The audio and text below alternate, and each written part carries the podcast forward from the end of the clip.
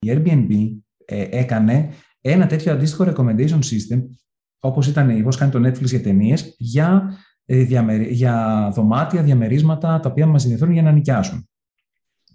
Λοιπόν, σας πληροφορώ ότι όταν έκανε αυτό το recommendation system και το έβαλε στην πλατφόρμα της και το έβαλε με ένα καρουζέλ ακριβώς από κάτω από αυτά τα οποία έβλεπε κανείς, κατάφερε και ανέβασε τα έσοδά της κατά 25%. Μόνο και μόνο από ένα καρουζέλ το οποίο έδειχνε άλλα, άλλες ουσιαστικά ευκαιρίες οι οποίες θα ταιριάζανε πολύ στο, στο χρήστη.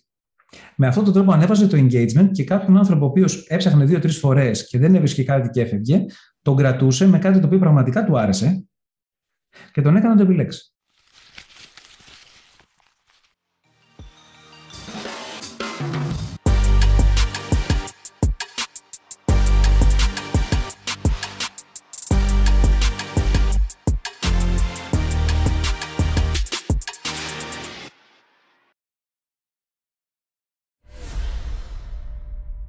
Γεια σας και καλώς ήρθατε σε ένα ακόμα Business Talks. Είμαι ο Δημήτρης και έχω μαζί μου όπως πάντα τον Χάρη και τον Άλεξ. Γεια σας παιδιά. Γεια σε όλους. Πέρα και από μένα. Σήμερα έχουμε δύο εξαιρετικούς καλεσμένους. Καλώς ήρθατε Δημήτρη και Σοφία. Ο Δημήτρης και η Σοφία είναι συνειδητές της ε, Big Blue Data Academy, η οποία παρέχει υπηρεσίες Data Science σε επιχειρήσεις, καθώς και εκπαιδεύει και νέους ανθρώπους οι οποίοι θέλουν να ασχοληθούν με το αντικείμενο και τους ετοιμάζει και τους έχει έτοιμους μετά να βγουν στην αγορά εργασίας και να ασχοληθούν επαγγελματικά με το data science. Επιστήμη δεδομένων, ίσως το έχετε ακούσει όσοι δεν είστε γνώριμοι με τον όρο data science. θέλουμε να μας πείτε, Δημήτρη και Σοφία, με μια πάρα πολύ απλή πρόταση για όποιον δεν ξέρει, για να μπορεί να συμβαδίσει με, την, με το υπόλοιπο της κουβέντας, τι είναι το data science; Λοιπόν, καλησπέρα και από μένα. Ε, λοιπόν, τι είναι το data science; Το data science είναι η επιστήμη με την οποία κάνουμε τα δεδομένα μας χρήσιμα. Με μια πολύ απλή πρόταση. Και όταν λέμε χρήσιμα, ουσιαστικά είναι, είναι οι τεχνοτροπίες, οι τεχνικές και οι μέθοδοι, τις οποίες εφαρμόζουμε στα δεδομένα, για να μπορέσουμε να αντλήσουμε επιχειρηματική αξία. Δηλαδή, πάντα πρέπει να σκεφτόμαστε ότι το data science είναι ένα τομέας που ανήκει στον επιχειρησιακό κόσμο. Πώς δηλαδή μπορούμε εμείς να πάρουμε δεδομένα από, ιστορικά, ε, από ιστορική συλλογή που έχουμε κάνει και να τα χρησιμοποιήσουμε με ένα τέτοιο τρόπο ώστε να μπορέσουν να δημιουργήσουν επιχειρηματική αξία και να υποφοληθεί η εταιρεία. Μπορείτε να μας δώσετε πάνω σε αυτό ένα πιο πρακτικό παράδειγμα για να δούμε πώς μπορεί μια οποιαδήποτε επιχείρηση να αξιοποιήσει αυτά τα δεδομένα; Πολύ ωραία. Ε, σε, σε, ας πούμε, ένα πολύ απλό παράδειγμα είναι στο κομμάτι των τηλεπικοινωνιών ότι οι εταιρείες τηλεπικοινωνίας προσπαθούν συνέχεια να εντοπίσουν τους δυσαρεστημένους πελάτες και να τους αποτρέψουν ουσιαστικά να φύγουν. Με αυτόν τον τρόπο, αυτό τι, τι κάνουμε μέσα από το data science; Μπορούμε να κάνουμε επεξεργασία σε ιστορικά στοιχεία, να μπορέσουμε να ταυτοποιήσουμε και να κάνουμε ένα προφίλ για το ποιος άνθρωπος είναι πιο δυσαρεστημένος και να μπορέσουμε να δώσουμε μία προσφορά στην οποία να μπορέσει να τους ικανοποιήσει. Αυτό είναι ένα κομμάτι. Ένα άλλο κομμάτι, το οποίο το βλέπουμε συνέχεια όλοι μας, έχει να κάνει σε πιο, δηλαδή θέλω να πω ότι σε πράγματα τα οποία είναι αρκετά κοντά μας, είναι ας πούμε το παράδειγμα του Netflix. Το Netflix, όταν ξεκινάμε και κάνουμε μια συνδρομή, μας ζητάει να το πούμε τρεις ταινίες. Και αυτό δεν το κάνει για κάποιο τυχαίο σκοπό, το κάνει γιατί πρέπει πρώτα να μας το υποθετήσει σε ένα συγκεκριμένο σημείο, ε, σε έναν, ουσιαστικά, έναν τέτοιο ουσιαστικά πεδίο μαζί με άλλους χρήστες, να το πω έτσι, στο οποίο πρέπει να ξεκινήσει από κάπου και καθώς εμείς βλέπουμε και σταματάμε, ξεκινάμε ή δεν, ή δεν συνεχίζουμε ταινίες, ε, αρχίζει και μαθαίνει, γιατί έχει ουσιαστικά χρησιμοποιεί πάρα πολύ το data science στο Netflix αυτό το πράγμα, μαθαίνει εμείς σε σχέση με τα ιστορικά δεδομένα, ε, σε ποιους άλλους ανήκουμε σε σχέση με τα ιστορικά δεδομένα και μπορεί να μας προτείνει αντίστοιχες ταινίες, οι οποίες πολύ πιθανώς θα μας αρέσουν. Συμβάλλει άμεσα με λίγα λόγια στη λήψη αποφάσεων. Για το, για το κάθε Netflix το τι θα προτείνει στον χρήστη για να τον κάνει να περάσει περισσότερο χρόνο μέσα στην πλατφόρμα και την κάθε εταιρεία τηλεπικοινωνίας για το τι να προτείνει στον πελάτη της για να μην τον χάσει. Ε, μιλήσαμε για τέτοιου είδους εταιρείες. Άμα θέλω, για να σας δυσκολέψω και λίγο τώρα, έτσι, ε, να πάρουμε το πιο απλό παράδειγμα επιχείρησης που υπάρχει, ε, έστω ένα περίπτερο ή ένας φούρνος, υποθετικά πάντα μιλώντας, έτσι, πώς θα μπορούσαν ακόμα και τέτοιου είδους μικρές επιχειρήσεις να χρησιμοποιήσουν το data science για να κάνουν καλύτερη λήψη αποφάσεων. Ναι. Λοιπόν, ε, το, το, το παράδειγμα του, του περιπτέρου και του φούρνου είναι αρκετά δύσκολα παραδείγματα, αλλά παρόλα αυτά μπορούμε ακόμα και σε αυτά να έχουμε εφαρμογές του data science. Δηλαδή, στο, σε ένα περίπτερο και σε ένα φούρνο, που είναι πάρα πολύ μικρές επιχειρήσεις, οι οποίες δεν βασίζονται ουσιαστικά τόσο πολύ στην αξιοποίηση των δεδομένων από δική τους πλευράς, μπορούν να χρησιμοποιήσουν πλατφόρμες data science που έχουν φτιάξει άλλες εταιρείες, ώστε να αποκτήσουν αξία με τα δεδομένα τους. Παράδειγμα, έστω ότι έχουμε ένα περίπτερο. Εμείς θέλουμε να ξέρουμε κάθε μήνα πόσα προϊόντα πουλάμε, ώστε να, να φροντίσουμε τα logistic μας. Δηλαδή, να έχουμε, επειδή όπως ξέρουμε, ένα περίπτερο είναι ένας μικρός χώρος και δεν έχει την πολυτέλεια να αποθηκεύει πράγματα, θα, μπορού, θα μπορεί να, να κάνει αυτό που λέμε ένα forecast, να δει δηλαδή μέσα στις επόμενες 15 μέρες τι χρειάζομαι, τι περιμένω να πουλήσω από τα προϊόντα που έχω, ανάλογα με τα ιστορικά δεδομένα που έχω λάβει μέχρι τώρα για τη συγκεκριμένη σεζόν, και να μπορώ να κάνω πιο εύκολο όλες αυτές τις παραγγελίες. Ένα άλλο κομμάτι το οποίο θα μπορούσαμε να το δούμε και στα σούπερ μάρκετ, το οποίο εμπλέκεται πάρα πολύ σημαντικά το data science, έχει να κάνει με τα ζεύγη προϊόντων στα οποία ε, τα βάζουν δίπλα-δίπλα. Δηλαδή, εκεί γίνεται μία ανάλυση των δεδομένων. Ποια προϊόντα στο καλάθι του καταναλωτή αγοράζονται με τη μεγαλύτερη συχνότητα ένα ζευγάρι ή ένα τριπλέτες και προσπαθούν στα σούπερ μάρκετ να τα ταιριάξουν όσο πιο κοντά γίνεται, ώστε να ανεβάσουν τις πωλήσεις τους. Αυτό είναι όσον αφορά μόνο το data, το data science. Το λέω επειδή υπάρχουν πολλές έννοιες, τις οποίες ξέρουμε ότι σχετίζονται με δεδομένα, όπως είναι το data analytics, το business intelligence, το machine learning, τα οποία μπορεί να μην ξέρουμε ακριβώς τι σημαίνουν, αλλά αν δεν κάνω λάθος, είναι άμεσα συνεχισμένα με το data science. Φυσικά. Και το, και το κομμάτι του business, το business intelligence analyst και ο data analyst πια είναι κάποιοι ρόλοι οι οποίοι έχουν αρχίσει να ενσωματώνονται μέσα στο ευρύτερο φάσμα του data science. Φυσικά, ο Business Intelligence Analyst ήταν, προϋπήρχε, ενώ και πριν από το 2011, πριν ουσιαστικά αναπτυχθεί το Data Science σε όλο τον κόσμο, όπως και η δουλειά του Data, Science, του Data Analyst. Συγγνώμη. Τώρα όμως τι γίνεται, επειδή όλο και οι περισσότερες εταιρείες αρχίζουν, και αυτό ξεκινάει φυσικά από το εξωτερικό και έχει έρθει πάρα πολύ και στην Ελλάδα τελευταία, αρχίζουν και δουλεύουν με το Data Science, δίνουν και σε αυτούς τους ρόλους τη δυνατότητα με νέα εργαλεία και τεχνικές να γίνουν ακόμα καλύτεροι και πιο αποτελεσματικοί και να ενταχθούν σε αυτό το σύστημα όλο. Να θέσω να πω ένα παράδειγμα. Ε, λέω πιο συγκεκριμένο κιόλας. Δηλαδή, ένας data analyst ε, παλιότερα, ας πούμε, χρησιμοποιείχε τη χρήση του Excel και είχε και τη χρήση ε, καμιά φορά, δηλαδή, σε κάποια κοινόχρηστα αρχεία που πήγαινε και έβρισκε τα δεδομένα ή στην καλύτερη κάποια βάση δεδομένων. Τώρα πια οι data analysts που είναι στο data science χρησιμοποιούν αποκλειστικά βάση δεδομένων και χρησιμοποιούν μετά είτε γλώσσα προγραμματισμού, είτε πολύ μοντέρνα εργαλεία για visualization και reporting, όπως είναι πούμε, το Tableau ή το Power BI, τα οποία είναι ούτως ή άλλως δηλαδή, ένα από τα δύο είναι αρκετά γνωστά δηλαδή, σε, στον καθένα μας, για να μπορέσουν να επικοινωνήσουν τα αποτελέσματά τους στην ομάδα. Μου άρεσε πάρα πολύ αυτό το παράδειγμα, γιατί ήθελα να ρωτήσω κάτι το οποίο ενδιαφέρει πάρα πολύ κόσμο mm. που μας ακούει αυτή τη στιγμή. Τι περιλαμβάνει η μια εργασιακή μέρα ενός data analyst, δηλαδή κάποιος που ασχολείται με την επιστήμη των δεδομένων, τι είναι αυτό που ακριβώς κάνει ε, μέσα από τη θέση του; Ωραία. Ε, εδώ θα αναφερθούμε σε δύο κομμάτια βασικά, για το λόγο ότι ο data analyst είναι λίγο διαφορετικός από τον data scientist. Και μου άρεσε πάρα πολύ που αναφέρετε το συγκεκριμένο ρόλο, γιατί μου δίνεται τη δυνατότητα να μπορέσω να διαχωρίσω αυτούς τους δύο ρόλους πάρα πολύ καλά. Ο data analyst είναι, α, είναι ο ρόλος σε μια εταιρεία ε, ο οποίος ψάχνουμε να βρούμε την αξία στα δεδομένα. Δηλαδή, όχι την, να βρούμε δηλαδή σε ποια σημεία στα δεδομένα της εταιρείας κρύβεται ανεκμετάλλευτη αξία και ευκαιρίες για να εκμεταλλευτούν. Οπότε, ο data analyst, η δουλειά του είναι καθημερινά να, να μπορεί να ανακαλύπτει μέσα ουσιαστικά από το χτένισμα των δεδομένων, να το πω καλύτερα και πιο απλά, να ανακαλύπτει σε ποια σημεία ας πούμε, υπάρχουν συσχετήσεις, όπως ας πούμε αυτό με τα προϊόντα που είπαμε πριν. Ε, ή άλλα πράγματα τα οποία δημιουργούν μοτίβα, οπότε είναι άξια να τα εκμεταλλευτούμε αλλιώς. Και στο τέλος αυτό που κάνουν είναι ότι εκμετα... Ε, μέσα, από το μετά, μέσα από αυτά τα dashboards, δηλαδή από γραφικές, από, από panels, μέσα από το Power BI, το Tableau ή το Excel κιόλας, ε, επικοινωνούν στην υπόλοιπη ομάδα το πού πρέπει η υπόλοιπη ομάδα να συγκεντρωθεί για να μπορέσει να επεξεργαστεί κατάλληλα αυτά τα δεδομένα. Τώρα, ο data scientist ξεκινάει από αυτό το σημείο. Δηλαδή, αναλαπέρνει τα δεδομένα τα οποία έχει βρει ο data analyst, και είναι υπεύθυνο για τη λήψη αποφάσεων. Είτε με, παράδειγμα, στατιστικές μεθόδους που ήταν ο κλασικός ρόλος του, του, του, στατιστικού, που είναι και το επάγγελμα το οποίο ξεκίνησε ο data scientist, δηλαδή πριν γίνει ε, πριν εξελιχθεί το επάγγελμα, αυτό το οποίο επάγγελμα το οποίο έκανε αντί παραπλήσια δουλειά ήταν του στατιστικού. Οπότε ή εφαρμόζουν καθαρή στατιστική για να βγάλουν κάποιες αποφάσεις εκείνη την ώρα, ή χρησιμοποιούν τα δεδομένα για να παίρνουν αυτοματοποιημένες αποφάσεις, τις οποίες βάζουμε μέσα την τεχνητή νοημοσύνη. Οπότε κάνουν περισσότερο χρήση αλγορίθμων, θα λέγαμε. Ναι, μετά κάνουν χρήση και αλγορίθμων.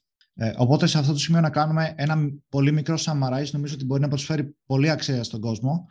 Ε, τα δεδομένα από μόνα τους, ναι μεν είναι πολύτιμα, αλλά αν δεν υπάρχει κάποιος να τα ερμηνεύσει, δηλαδή αυτό και αυτό φέρουν περισσότερους πωλήσει στο σούπερ μάρκετ, οπότε πρέπει να τα βάλουμε σε εκείνο το ράφι. Ε, αυτό είναι ένα δεύτερο στάδιο. Κάποιος κάνει την ανάγνωση ότι αυτά είναι τα δεδομένα και κάποιος παίρνει την απόφαση ότι αυτά βάσει αυτών των δεδομένων, κάνει την ερμηνεία δηλαδή, πρέπει να μπουν σε εκείνο το ράφι. Οπότε, ποιος είναι αυτός που παίρνει την απόφαση για να χρησιμοποιήσει όντως υπέρ της επιχείρηση α, τη σωστή αξιοποίηση ουσιαστικά των δεδομένων; Λέτε ότι είναι ο data scientist αυτός.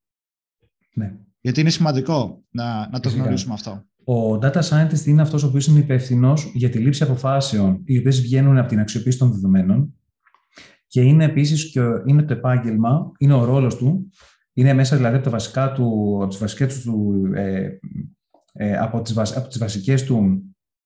Βασικά του καθήκοντα. Από τα βασικά του καθήκοντας, ευχαριστώ Σοφία, ε, να μπορεί να επικοινωνεί τα αποτελέσματά του με το business. Δηλαδή, να προσπαθήσει, δηλαδή, πρέπει όχι μόνο να τα φτιάξει, αλλά πρέπει και να πείσει γιατί αυτή η δουλειά είναι άξια στο να μπορέσει να φέρει κάποιο added value service στην επιχείρηση. Και εδώ θέλω να πω το εξής, ότι μία επιχείρηση, τα δύο πρώτα ε, κομμάτια είναι ελαχιστοποίηση κόστους ή με μεγιστοποίηση κερδών. Μέσω του data science έχουμε και κάποια άλλα πράγματα, τα οποία είναι πάρα πολύ βασικά. Το ένα είναι η ελαχιστοποίηση χρόνου σε εργατόρες εσωτερικά σε μια επιχείρηση, δηλαδή πώς μπορούμε να κάνουμε αυτοματισμούς και να σώσουμε ώρες. Οπότε οι άνθρωποι αυτοί που πήγαν, κάνανε μηχανικές κινήσεις να μπορούν να κάνουν κάτι πολύ πιο δημιουργικό για την εταιρεία και το δεύτερο κομμάτι είναι ότι επειδή τις περισσότερες φορές μέσω του data science, παράδειγμα, μια υπηρεσία, παράδειγμα, όπως είπαμε για το Netflix, ένα κομμάτι, μια υπηρεσία που γίνεται μέσα από το data science και το machine learning είναι αυτό που λέμε το recommendation system. Δηλαδή, μας προτείνει ταινίες, τις οποίες πάρα πολύ πιθανό είναι να μας αρέσουν. Ε, αυτό α, άμεσα τι κάνει, ανεβάζει πάρα πολύ το user engagement. Είτε είναι ένα προσωποποιημένη εφαρμογή στο κινητό μας, είτε είναι στον υπολογιστή μας ή οπουδήποτε. Οπότε δηλαδή μιλάμε και σε μια ακόμα μεγαλύτερη διάσταση το πόσο μπορεί κάποιος να έχει αυτό που λέμε ουσιαστικά το competitive advantage για να μπορέσει να πάει πιο μπροστά από τους άλλους, σαν εταιρεία. Είναι αυτό που λένε και μερικοί μεταξύ σοβαρού και αστείο, τύπου ποια σειρά θα δεις; Ε, δεν ξέρω, θα αφήσω το Netflix να αποφασίσει για μένα. Mm. Ή αντίστοιχα με το YouTube, με τα recommendations. Ε, ή ακόμα και με το Spotify, με τη μουσική, συμβαίνει παντού αυτό. Ε, να κάνω τώρα και μια πρακτική ερώτηση. Είμαι εγώ επιχειρηματίας και θέλω να, να σας προσλάβω ή να προσλάβω έναν data science γιατί αναγνωρίζω πως ε, μια σωστή ερμηνεία των δεδομένων έχει πάρα πολλά πλεονεκτήματα. Σε πόσο χρόνο εγώ θα μπορέσω να, να δω πραγματικά αποτελέσματα βάσει των αλλαγών που θα κάνουμε; Υπάρχει, μπορείτε να μου εγγυηθείτε κάποιον συγκεκριμένο χρόνο ότι π.χ. σε, σε χ χρονικό διάστημα θα έχω κάνει ολοκληρωμένη ανάλυση, οπότε θα μπορώ να σου πω τι να αλλάξεις. Ή είναι κάτι που δεν είναι στάνταρ αυτό; Νομίζω ότι το πρώτο, το πρώτο θέμα είναι να υπάρχουν τα δεδομένα, τα σωστά δεδομένα και να υπάρχει μια καλή δόμηση αυτών. Από εκεί και έπειτα, ξεκινώντας με την ανάλυση, η οποία δεν παίρνει πολύ χρόνο, αλλά σίγουρα πρέπει να υπάρχει μια συνέχεια έτσι ώστε να οδηγήσει σε ένα, ένα συστηματικό αποτέλεσμα στην εταιρεία. Δεν είναι κάτι που το κάνουμε τώρα, το ξεχνάμε και αυτό ήτανε. Δημήτρη; Ναι, ακριβώς αυτό. Και αυτό το οποίο γίνεται ότι, αν παράδειγμα, να το, να το πούμε και λίγο διαφορετικά κιόλας, σε, αν ένας επιχειρηματίας προσλάβει ένα data scientist, ε, είναι πολύ πιθανό ε, να μην μπορέσει να έχει κάτι αξιοποιήσιμο σύντομα. Γιατί γίνεται αυτό; Γιατί οι data scientists γίνονται πολύ αποδοτικοί σε χώρους τους οποίους είναι ήδη εμπεριστατωμένο το data science μέσα στον οργανισμό και στην κουλτούρα της εταιρείας. Δηλαδή, ε, έχει βγάλει το Harvard Business Review ένα άρθρο το οποίο λέει, το οποίο ήταν πριν από δύο χρόνια και έλεγε, έλεγε ότι το, 95, το, το 85 με 90% των υποθέσεων, των projects τα οποία ε, δουλεύονται σε εταιρείες αποτυγχάνει να βγει στην παραγωγή ως προς το data science. Και αυτός είναι ο λόγος ότι οι εταιρείες, και αυτό, αυτό καυτηρίαζε πάρα πολύ το περιοδικό, ότι δεν υπάρχει το κατάλληλο culture, δεν έχει στηθεί ουσιαστικά σωστά οι υπηρεσίες και δεν έχουν επίσης οι επιχειρηματίες καταλάβει ποια είναι τα benefits του data science. Οπότε θέλω να το θέσω αυτό είναι πάρα πολύ σημαντικό, το οποίο, το οποίο είναι, βρίσκεται δηλαδή πραγματικά σε κάθε χώρα το πρόβλημα. Τώρα όμως, αν υποθέσουμε ότι κάποιος ή μια εταιρεία στείνει, αρχίζει και στείνει σωστά, πραγματικά μετά από κάποιο καιρό θα δει πάρα πολύ μεγάλα αποτελέσματα. Δηλαδή, στην, ε, σε, μια, στην, σε, σε αντίστοιχη έρευνα, στην ίδια έρευνα του Harvard Business Review, αναφέραν ότι οι εταιρείες που καταφέραν να ξεπεράσουν τα προβλήματα είχαν μέχρι και διαφορά κερδών 17%. Είναι ένα τεράστιο ποσό, αν υπολογίσουμε ότι δεν θα προσλάβουμε κάποιον άλλο υπάλληλο και δεν θα έχουμε, άλλο περισσότερο, δεν θα έχουμε περισσότερο κόστος. Ειδικά όταν μιλάμε και σε κλίμακα εκατομμυρίων ή δισεκατομμυρίων, το 17% είναι ένα πολύ μεγαλύτερο νούμερο από ό,τι ακούγεται, έτσι. Να πω εδώ το εξής παράδειγμα. Όπως ας πούμε, ξαναναφέρω τα recommendation systems, γιατί τα έχουμε αναφέρει και πιο πριν. Ε, ένα παράδειγμα, ας πούμε, είναι με την Airbnb. Η Airbnb ε, έκανε ένα τέτοιο αντίστοιχο recommendation system, όπως ήταν, όπως κάνει το Netflix για ταινίες, για, ε, για δωμάτια, διαμερίσματα, τα οποία μας ενδιαφέρουν για να νοικιάσουν. Λοιπόν, σας πληροφορώ ότι όταν έκανε αυτό το recommendation system και το έβαλε στην πλατφόρμα της και το έβαλε με ένα καρουζέλ ακριβώς από κάτω από αυτά τα οποία έβλεπε κανείς, κατάφερε και ανέβασε τα έσοδά της κατά 25%. Μόνο και μόνο από ένα καρουζέλ το οποίο έδειχνε άλλα, άλλες ουσιαστικά ευκαιρίες οι οποίες θα ταιριάζανε πολύ στο, στο χρήστη. Με αυτόν τον τρόπο ανέβαζε το engagement και κάποιον άνθρωπο ο οποίος έψαχνε δύο-τρεις φορές και δεν έβρισκε κάτι και έφευγε, τον κρατούσε με κάτι το οποίο πραγματικά του άρεσε και τον έκανε να το επιλέξει.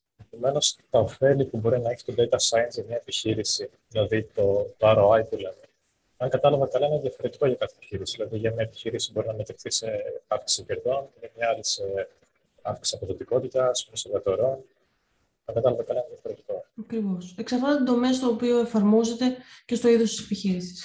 Να δώσω, να μπορώ, αν γίνεται, αν επιτρέπετε να δώσω και ένα ακόμα παράδειγμα, το οποίο είναι πολύ πιο τετριμένο και πολύ πιο απλό από αυτά τα recommendation systems. Ε, ε, ένα από τα βασικότερα προβλήματα τα οποία λύνει το, το data science είναι το είναι κομμάτι αυτοματισμών, όπως είπα και πιο πριν. Και να δώσω εδώ ένα παράδειγμα, είναι ότι έστω ότι θέλετε εσείς να κάνετε μια ασφάλεια αυτοκινήτου. Ωραία. Και θέλετε να πάτε σε μια, σε μια ασφαλιστική. Ε, για να μπορέσει κάποιος να το κάνει αυτό, θα πρέπει να συμπληρώσει τα στοιχεία και να στείλει κάποια απαραίτητα έγγραφα. Αυτά τα έγγραφα μέχρι τώρα, με τα συστήματα δηλαδή τα οποία τα αναφέρουμε πια legacy, γιατί ανήκουν σε προηγούμενη δεκαετία, παύλα αιώνα, τα οποία έπρεπε να υπάρχει πάρα πολύ το human interaction, δηλαδή να υπάρχουν άνθρωποι οι να βλέπουν τα έγγραφα αν είναι κατάλληλα. Να, να υπάρχουν οι ίδιοι άνθρωποι να κοιτάνε αν όντως τα έγγραφα αυτά είναι αυτά που ζητάνε και δεν είναι κάτι άλλο. Αυτό όλο στις επιχειρήσεις που χρησιμοποιούν data science και είναι στον τομέα των ασφαλιστικών, γίνεται όλο με αυτοματοποιημένο τρόπο. Δηλαδή, Εκεί που κανονικά, αν υπήρχε ένα σφάλμα, θα έπρεπε να έχουμε αυτό το μπρος πίσω με τα emails και να λένε σας παρακαλώ πολύ, στείλτε το κατάλληλο και να λένε είναι αυτό, δεν είναι. Αυτή τη στιγμή, αυτό το οποίο γίνεται σε, σε όσες εταιρείες φτιάχνουν, δουλεύουν data science, εξοικονομούν απίστευτα πολύ χρόνο με το να έχουν μια ήδη συνταρισμένη πλατφόρμα, ο χρήστης να ανεβάζει τα συγκεκριμένα ε, έγγραφα και να μην τον αφήνει ουσιαστικά να προχωρήσει την έτσι, αν δεν έχει βάλει τα σωστά να πούμε κι άλλο ένα ναι. παράδειγμα εδώ, το ναι. οποίο πραγματικά, ε, μια και μιλάς για έγγραφα, ε, θεωρώ ότι είναι πολύ ενδιαφέρον για το human resource. Ουσιαστικά, πλέον τα βιογραφικά mm μας. Όταν κάνουμε αίτηση σε μια δουλειά, ε, σκανάρονται με αυτόν τον τρόπο και ουσιαστικά ψάχνουν λέξεις κλειδιά που να ταιριάζουν με την, ε, με την ανακοίνωση που έχει γίνει για τη συγκεκριμένη εργασία. Οπότε κατευθείαν υπάρχει ένα σύστημα το οποίο προτείνει στον άνθρωπο ο οποίος είναι υπεύθυνος για την επιλογή των, ε, του εργαζόμενου ότι οι top 5-10 είναι αυτά τα άτομα και αυτούς πρέπει πρώτα να πάρει συνέντευξη. Επομένως, ουσιαστικά... ότι έχει μια, ε, ε, μια ευρία εφαρμογή ουσιαστικά το data science στις επιχειρησεις και δεν εφαρμόζεται αποκλειστικά στην παραγωγή, στην εμπειρία του χρήστη, αλλά μπορεί να εφαρμοστεί οπουδήποτε. Ε, μπορεί να εφαρμοστεί εξίσου ε, η επιστήμη των δεδομένων και σε άλλους κλάδους πέραν των ε, κλασικών επιχειρήσεων. Ε, η επιστήμη των δεδομένων ε, έχει πάρα πολύ μεγάλη εφαρμογή σε οποιαδήποτε δραστηριότητα συμπεριλαμβάνει δεδομένα. Τα οποία αυτά τα δεδομένα μπορεί να είναι. Μπορεί να είναι πίνακες από στοιχεία από καταναλωτές. Μπορεί να είναι, ε, να είναι δεδομένα τα οποία είναι από παραγωγή εργοστασίου, τα οποία τα αναλύει ένα σύστημα για να κάνει μικροδιορθώσεις, οπότε το προϊόν στο τέλος να βγαίνει ολόσωστο χωρίς να σταματάει η παραγωγή. Μπορεί να είναι φωτογραφίες το οποίο παράδειγμα μπορεί να είναι από medical imaging μέχρι βίντεος που να ουσιαστικά να εφαρμόζεται πάνω στο αυτό που λέμε αυτόνομη οδήγηση. Κάποτε πριν από 10 χρόνια ακούγαμε autonomous driving και λέγαμε ότι είναι sci-fi. Αυτή τη στιγμή απλά περιμένουμε πότε θα τελειοποιηθεί με όλο αυτό το κομμάτι. Ε, πραγματικά εφαρμόζεται παντού, τουλάχιστον από έχουμε δεδομένα, και μην πάμε μακριά, μπορείτε να δείτε όσοι έχετε τελευταίες τεχνολογίες κινητά, μπορείτε να δείτε ε, αποτελέσματα του data science απλά με το να ψάξετε και να βρείτε μέσα στις φωτογραφίες σας να επιλέξετε κάποιες συγκεκριμένες λέξεις. Δηλαδή, αν έχετε πάρει κάποια φωτογραφία από πίτσα ή κάποια φωτογραφία από κάποιο σκάφος στη θάλασσα και γράψετε πίτσα ή ε, sailing boat, τα τις τελευταίες γενιάς τα κινητά μπορούν και αναγνωρίζουν στις δικές μας φωτογραφίες που έχουμε πάρει κατευθείαν αυτές τις, αυτά τα objects, να το πω έτσι, τις οντότητες, τα αντικείμενα, και μας τα φέρουν κατευθείαν σε ένα, με ένα φιλτράρισμα μπροστά, μπροστά μας. Ένα άλλο κομμάτι το οποίο είναι πάρα πολύ συχνό και, και, το, και υπάρχει σε πολύ περισσότερο ουσιαστικά φάσμα κινητών είναι ότι όταν πάμε να βγάλουμε μια φωτογραφία βλέπετε ότι πάντα υπάρχουν τα κουτάκια. Δηλαδή, προσπαθούν δηλαδή να καταλάβουν ότι εκεί είναι άνθρωπος και προσπαθούν να κάνουν να εστιάσουν οπότε να έχουν μια καθαρή εικόνα σε εκείνο το σημείο κοντά-κοντά. Αυτό γίνεται μέσω data science σε ένα κομμάτι πολύ συγκεκριμένο που λέγεται computer vision. Υπάρχει κάποιος τρόπος για, για κάποιον αρχάριο να μπορεί να ξεχωρίσει α, πότε μιλάμε για τεχνητή νοημοσύνη καθαρά και πότε μιλάμε για data science ή επειδή εμπλέκονται και τα δύο μαζί σαν συνεργασία είναι λίγο άστοχο το να το σκέφτεται κάποιος έτσι; Μπορώ να πω ότι είναι σίγουρα μπορούμε να κάνουμε data science χωρίς να κάνουμε καθόλου machine learning και AI. Δηλαδή, αυτό έχει να κάνει με το κομμάτι της επεξεργασίας των δεδομένων, το οποίο μάλιστα είναι και το κομμάτι το οποίο στη ζωή μας, στη ζωή του data scientist, πιάνει έως και, το, και ίσως και περισσότερο βασικά από το 80% του χρόνου του. Δηλαδή, το πρόβλημά μας είναι αυτό που είπε η Σοφία πριν, είναι η καλής ποιότητας δεδομένα. Οπότε, η δουλειά, μέσα στη δουλειά ενός data science, και μάλιστα αυτό το λέω γιατί γενικώς στον ευρύτερο κόσμο δεν είναι τόσο γνωστό τι κάνει ένας data science στην καθημερινότητά του, είναι ότι ασχολούμαστε 80% με τα δεδομένα. Δηλαδή, τι κάνουμε. Προσπαθούμε να ενοποιήσουμε διαφορετικές πηγές που παίρνουμε δεδομένα. Προσπαθούμε μετά αυτά να τα κάνουμε να βγάζουν νόημα και να παίρνουμε ουσιαστικά αυτά τα οποία είναι κατάλληλα και είναι, είμαστε αρκετά προσεκτικοί με την ποιότητά τους. Και μέσω ουσιαστικά της επιστημονικής μεθόδου, δηλαδή ότι μετά από ουσιαστικά μια τέτοια ανάλυση εφαρμόζουμε είτε στατιστική είτε, είτε αλγόριθμους ε, AI, παίρνουμε κάποια αποτελέσματα και στη συνέχεια τα ξανακοιτάμε. Αλλά θα μπορούσαμε όμως να σταματήσουμε στην καλή ποιότητα των αποτελεσμάτων, γιατί μπορεί να θέλουμε να κάνουμε απλά έναν αυτοματισμό. Αλλά για να απαντήσω κιόλας και στην ερώτηση, είναι ότι πια το, στο data science το machine learning και το AI είναι αναπόσπαστα εργαλεία.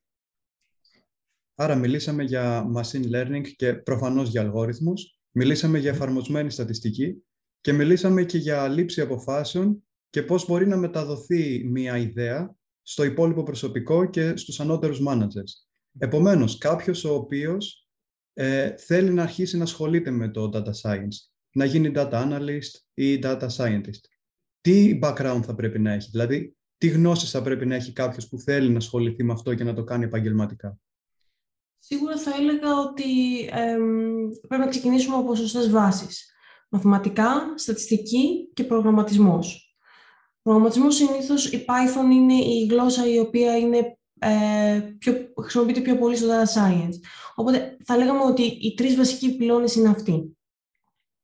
Από εκεί και έπειτα αυτή δεν είναι, αυτό δεν είναι περιοριστικό. Δηλαδή, δεν είναι μόνο ένας μαθηματικός ο οποίος θα μπορέσει να ακολουθήσει το data science. Είναι γενικότερα οι επιστήμες θετικές και είναι κυρίως οι άνθρωποι οι οποίοι έχουν τη διάθεση να ασχοληθούν με το data science, τη διάθεση να μάθουν στατιστική και το ενδιαφέρον να, να εξελίξουν και τις δεξιότητές τους στον προγραμματισμό και ίσως ακόμα περισσότερο το πάθος να συνδυάσουν όλα αυτά σε ένα επάγγελμα. Γιατί μπορεί κάποιος να είναι και εξαιρετικός στα μαθηματικά, αλλά να αδυνατεί να, να ερμηνεύσει σωστά κάποια δεδομένα. Και εν τέλει αυτό είναι και το πιο σημαντικό για το τελικό αποτέλεσμα. Είναι, ουσιαστικά η τομή όλων αυτών που είπαμε. Πρέπει να, πρέπει να συνδυάσουμε όλες αυτές τις δεξιότητες έτσι ώστε να μπορέσουμε να είμαστε όσο το δυνατόν καλύτεροι data scientists. Ε, επειδή κάνετε και οι ίδιοι ε, κάποια μαθήματα, έχετε κάποια προγράμματα bootcamp για νέους ανθρώπους οι οποίοι θέλουν να ασχοληθούν επαγγελματικά με τον data scientist. Στο δικό σας πρόγραμμα σπουδών, έτσι όπως το έχετε διαμορφώσει, ε, πώς ξεκινάει κάποιος που, που μόλις μπαίνει, ποια είναι τα πρώτα, τα πρώτα πράγματα που θεωρείτε εσείς σημαντικά για να τα μάθει, τύπου βάση μηδέν, πρέπει οπωσδήποτε να τα ξέρεις αυτά για να προχωρήσεις; Ε, θα πρέπει να έχει, θα, πριν μπεις, στο, πριν μπεις ε, στο πρόγραμμα, γιατί τα προγράμματα αυτά, όπως αναφέρατε ότι είναι bootcamps, είναι πάρα πολύ εντατικά προγράμματα, τα οποία έχουν σκοπό ε, ανθρώπους που ενδιαφέρονται να γίνουν τα scientists να μπορέσουν να τους, μετα, μετα, με, να τους μεταφέρουν ουσιαστικά σε αυτό το πόστο ε, σε πάρα πολύ γρήγορο χρονικό διάστημα. Ε, και επειδή αυτά τα προγράμματα είναι πάρα πολύ hands-on, είναι αυτό που λέμε applied ε, θεματικές, οι οποίες εφαρμόζονται στη, στη, στη, στη καθημερινότητα και στη δουλειά τους αργότερα. Ένα από τα πράγματα που χρειάζεται να ξέρουν είναι να έχουν κάποιες γνώσεις στον προγραμματισμό και πιο συγκεκριμένα, αν γινόταν και στην Python, θα ήταν ακόμα και καλύτερα. Αυτό είναι το ένα κομμάτι. Το δεύτερο κομμάτι, όπως είπε και η Σοφία, είναι τα μαθηματικά, δηλαδή μαθηματικά και στατιστική, στα οποία πρέπει να γνωρίζει κανείς. Το επίπεδο ουσιαστικά είναι περίπου πρώτου έτους πανεπιστημίου, σε αυτό. Ε, και μετά αυτό που είπε και η Σοφία, χρειάζεται να έχει ε, πάρα πολύ δυνατό motivation για να μπει σε αυτό το, όχι μόνο στο bootcamp, αλλά και σε αυτό το κλάδο.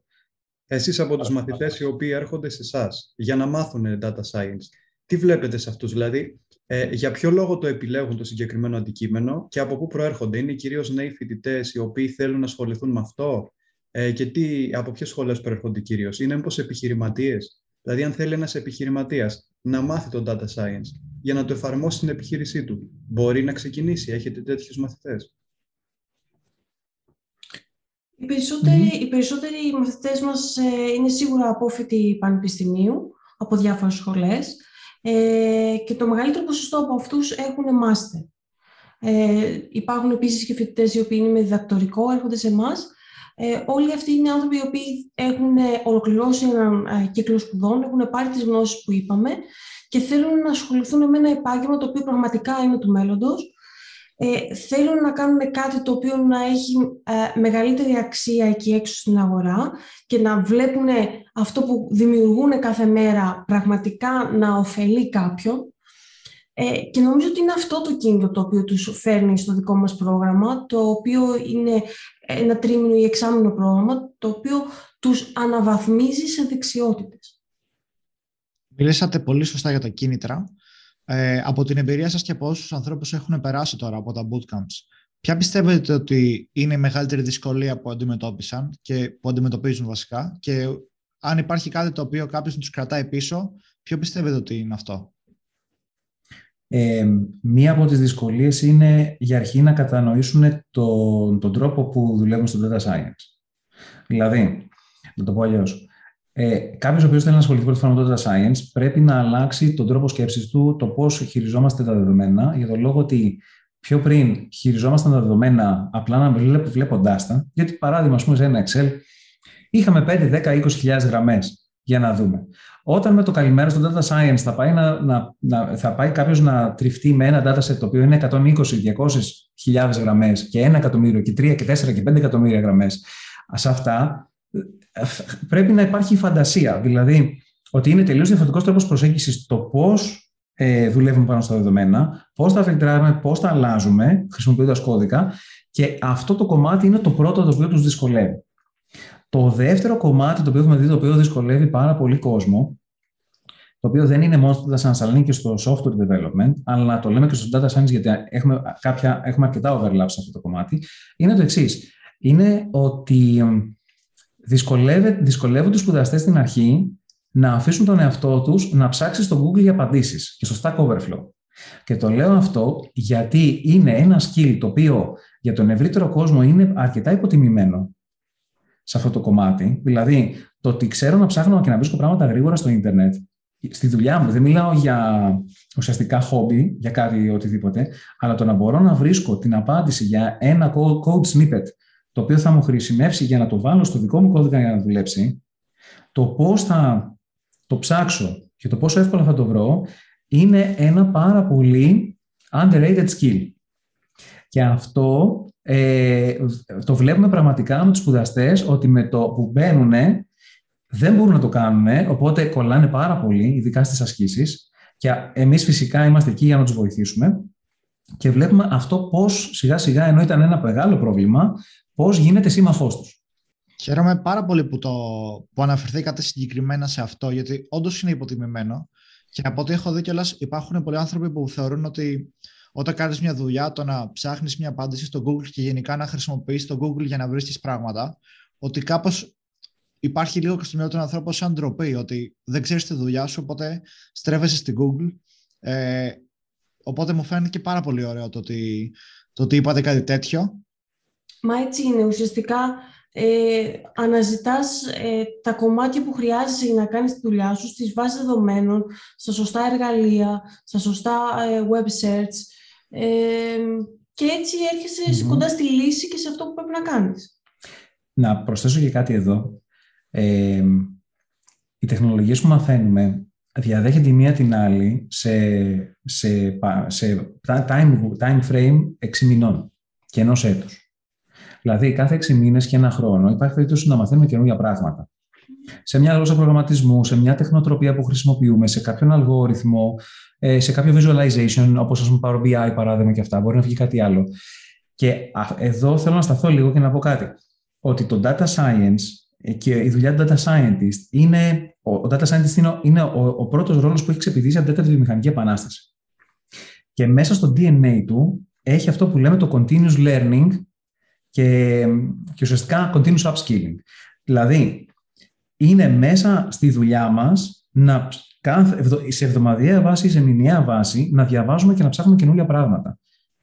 Ε, οπότε, το με αυτό το σκεπτικό, επειδή ο όγκος των δεδομένων, κυριολεκτικά των δεδομένων που βάζουμε εμείς στο κεφάλι μας, δηλαδή για τις τεχνολογίες και αυτά, είναι πάρα πολύ μεγάλος, δεν μπορούμε να τα γνωρίζουμε όλα και δεν γίνεται. Δηλαδή, Επίσης, δεν είναι χρήσιμο να τα γνωρίζουμε όλα. Γιατί, παράδειγμα, να θέσω ότι αν ας πούμε, υπάρχει κάποια συγκεκριμένα σε μια βιβλιοθήκη που χρησιμοποιούμε ας πούμε, στον προγραμματισμό μας, δεν μπορούμε να ξέρουμε όλα τα μικρά εργαλεία που έχει μια βιβλιοθήκη, γιατί αν δεν τα χρησιμοποιήσουμε, είναι άχρηστη πληροφορία. Αλλά όταν θα κληθούμε μετά να θέλουμε να κάνουμε κάτι καινούριο, όταν θα ψάξουμε, θα δούμε τελικά ότι, αυτό ότι ένα μικρό υποσύνολο, δηλαδή ένα μικρό εργαλείο υπάρχει και θα ψάξουμε να δούμε πώς μπορούμε κατάλληλα να το χρησιμοποιήσουμε στα μέτρα μας για να κάνουμε τη δουλειά μας. Πέρα από όλες αυτές τις τεχνικές γνώσεις, υπάρχουν κάποια soft skills τα οποία θα βοηθήσουν ένα data ε, scientist να πάει ένα επίπεδο παραπέρα. Σίγουρα. Σίγουρα, ειδικά στο, στο θέμα το, ε, το κομμάτι του business και πώς ένας data scientist καταφέρνει όλα αυτά τα δεδομένα και την ανάλυση που έχει κάνει και τα αποτελέσματα που έχει βγάλει να τα δώσει στην ομάδα του, να τα δώσει στον υπεύθυνό του και να πει ότι αυτά είναι που βρήκα, αυτά είναι που προτείνω, ε, χρειάζεται κάποια εκπαίδευση. Γι' αυτό και εμείς στο δικό μας πρόγραμμα έχουμε εντάξει μέσα skills, soft skills όπως τα λέμε, που δεν είναι και τόσο soft, είναι, είναι πολύ σημαντικά. Ε, πώς παρουσιάζουμε, πώς παρουσιάζουμε τον εαυτό μας, πώς παρουσιάζουμε τη δουλειά μας, και πια από όλα αυτά που έχουμε κάνει, από όλα αυτά που κάνει ένα data science, χρειάζεται να δείξουμε στο αντίστοιχο άτομο για να το πείσουμε ότι αυτό είναι το οποίο πρέπει να αποφασίσει. Ένα data scientist κάνει πολλή ανάλυση και πολλή δουλειά, που όμως μπορεί να τη δείξει έναν άνθρωπο που δεν έχει καμία ιδέα από, από data science, αλλά είναι υπεύθυνος για να πάρει κάποιες αποφάσεις. Αυτός δεν χρειάζεται να ξέρει όλες τις λεπτομέρειες, να επιβαρύνεται με όλες αυτές τις λεπτομέρειες, οι οποίες δεν του είναι χρήσιμες και δεν το βοηθάνε να πάρει μια απόφαση. Οπότε το data science εκεί πρέπει να ξέρει πώς παρουσιάζουμε μια ιδέα. Αυτό διδάσκεται μέσα από εμάς και είναι πολύ σημαντικό ε, soft skill. Βάσει αυτών που, που είπαμε αυτή τη στιγμή, θα ήθελα να, να προσθέσω ουσιαστικά, νομίζω ότι μπορεί να βγάλουμε και το συμπέρασμα ότι α, ένας πραγματικά καλός data scientist, α, ένας πραγματικά καλός data scientist πρέπει να έχει και μια καλή επιχειρηματική αντίληψη. Δηλαδή, είναι σημαντικό να καταλαβαίνει πραγματικά επιχειρηματικότητα α, και όχι απλά στη θεωρία και απλά να έχει κάποια πράγματα στο μυαλό του. Πρέπει πραγματικά να είναι και επιχειρηματικά καλός να μπορεί, όπως είπατε, να, να μπορεί να ερμηνεύσει καλύτερα και να εξηγήσει και καλύτερα για αυτές τις επιχειρηματικές αποφάσεις. Είναι πάρα πολύ σωστό. Είναι αυτό το οποίο συνηθίζω και λέω είναι ότι ένας data scientist θέλει, χρειάζεται να έχει αυτές τις τρεις πτυχές που είπαμε, όπως μαθηματικά, στατιστική και προγραμματισμού, και χρειάζεται να έχει αυτό που λέμε και το computer, ε, συγγνώμη, το business acumen. Δηλαδή να μπορεί να, να αντιλαμβάνεται αυτό το οποίο κάνει εκείνη την ώρα, αν όντως θα δημιουργήσει business value στην εταιρεία.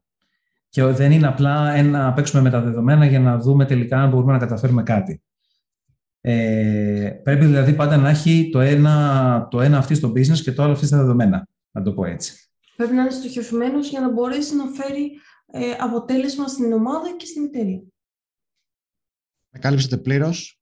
Business και δεδομένα και ένας γάμος μεταξύ αυτών είναι μια πολύ καλή ερμηνεία, θα έλεγα. Α, και Τώρα νομίζω ότι ήρθε η ώρα να φτάσουμε σιγά σιγά στο κλείσιμο.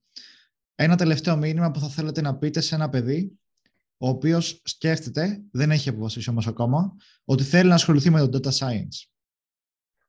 Θέλω να πω κάτι σε αυτό. Αν κάποιος ε, νιώθει ότι για κάθε, κάθε μέρα στη ζωή του θέλει να μαθαίνει καινούργια πράγματα, αν το, του αρέσουν οι προκλήσεις και προσπαθεί κάθε μέρα ή κάθε εβδομάδα ή κάθε μήνα να πιάνεται με κάτι άλλο το οποίο να του είναι σπαζοκεφαλιά και να μπορεί να εξελίξει τον εαυτό του, το data science είναι ένας πάρα πολύ ωραίος τομέας για να ασχοληθεί. Ευχαριστούμε πάρα πολύ. Δημήτρης και Σοφία, ε, πού μπορεί να σας βρει ο κόσμος; Ε, μπορεί να μας βρει στο bigblue.academy στην ιστοσελίδα μας ε, και θα χαρούμε πάρα πολύ να μιλήσουμε με τον οποιοδήποτε θα ήθελε να πάρει το δρόμο του data science ε, και να δει δηλαδή το τι χρειάζεται για να μπορέσει να, να, να μπει ομαλά σε αυτό το χώρο και πολύ αποτελεσματικά. Οπότε φαντάζομαι ότι έχετε κάποια social media στα οποία μπορεί κάποιος να σας στείλει μήνυμα και να επικοινωνήσει. Τα οποία θα τα βάλουμε και εμείς στην περιγραφή του βίντεο. Μπορείτε να τα πείτε και εδώ πέρα να τα ακούσει ο κόσμος. Για όσους μας ακούν από Spotify.